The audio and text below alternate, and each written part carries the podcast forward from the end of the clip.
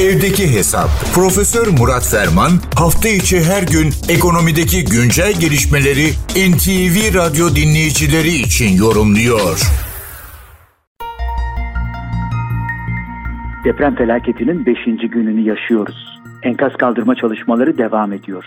Bu çerçevede tabii can kurtarma ve diğer durumlara vaziyet etme aşamasından sonra bu yıkıntıların önce kaldırılması, sonra yeniden inşa dönemi başlayacak.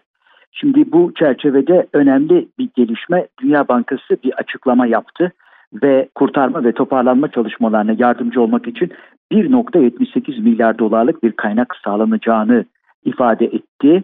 Dünya Bankası Başkanı David Malpass, banka olarak acil yardıma ek, sahada acil ve büyük ihtiyaçlar için hızlı bir değerlendirme içinde olduklarını, bir milyar dolarlık bir ek kaynağın evvel emirde üzerinde çalışıldığını belirtti. Anlaşılıyor ki Dünya Bankası da bu konuda yardımcı olacak, fon sağlayacaklar arasında yer alıyor. Tabii bu çerçevede Türkiye'de daha evvel bilindiği üzere son yirmi yılda dokuz yüz yirmi deprem yaşandığı gerçeğinden hareketle deprem sigortası DASK dediğimiz bir uygulama var. Doğal Afet Sigortaları Kurumu DASK sigortası. Bu zorunlu bir sigorta. Fakat e, eteden beri biliyoruz ki maalesef bu zorunluluk şartına rağmen DASK sigortasına tabi olanlar veya bundan yararlananların oranı neredeyse yüzde elliyi bir türlü aşmadı.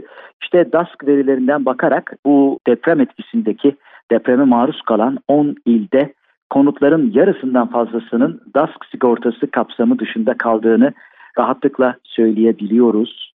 En düşük oran yüzde otuz üç virgül yedi ile Diyarbakır'da gözüküyor. En yüksek orana sahip Kilis ise yüzde elli dokuz virgül yedilik bir oran çerçevesinde. Tabii depremlerde hasar gören konutlara bugüne kadar altmış bini aşkın konut için DASK'tan neredeyse dokuz yüz altmış dokuz milyon liralık bir sigorta ödemesi yapıldığını biliyoruz. Bu tabii dertlere toplam bir çözüm ya da kaybedilen canlara bir çare veya geri getirme imkanı sağlamıyor ama yıkımın yeniden inşası bakımından önemli bir kaynak. Ama o konuda da katılımın istenilen düzeyin altında kaldığını görüyoruz. DASK verileri yakın dönemde büyük depremlerin yaşandığı kentlerde sigortalılık oranının arttığını ortaya koyuyor ama ülke genelindeki konutların sadece ortalama yüzde elli beşi zorunlu DASK kapsamına itibar etmiş. Evet, bu çerçevede tabii can kurtarma derdindeyken henüz tam manasıyla eğilmediğimiz, eğilmek istemediğimiz bir başka mesele de bu depremin maddi veya ekonomik zararları. Bu çerçevede bazı çalışmalarda gün ışığına çıkmaya başladı. Önemli bir araştırma kuruluşu gayri safi yurt içi hasıladaki bir buçuk veya ikilik bir azalmaya işaret ediyor. Türkiye ekonomisinde iki bin yirmi bir yılında yüzde on bir virgül otuz beşlik bir büyüme gerçekleşmişti. Depreme maruz kalan on ilin buradaki rolü de bir virgül on beş puandı.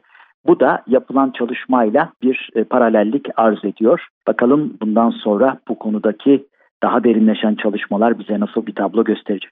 Ama şimdi önce yaraları sarmanın, sonra çalışmanın katma değer üretmenin zamanıdır. Bu genel değerlendirme çerçevesinde değerli dinleyenlerimize katma değeri yüksek ve yüksek katma değerli bir gün ve esenliklerle dolu bir hafta sonu diliyor. Huzurlarınızdan hürmetlerle ayrılıyorum. Profesör Murat Ferman'la Evdeki Hesap sona erdi. Kaçırdığınız bölümleri double-u double-u double-u nokta en ti vi radyo nokta com nokta te er adresinden dinleyebilirsiniz.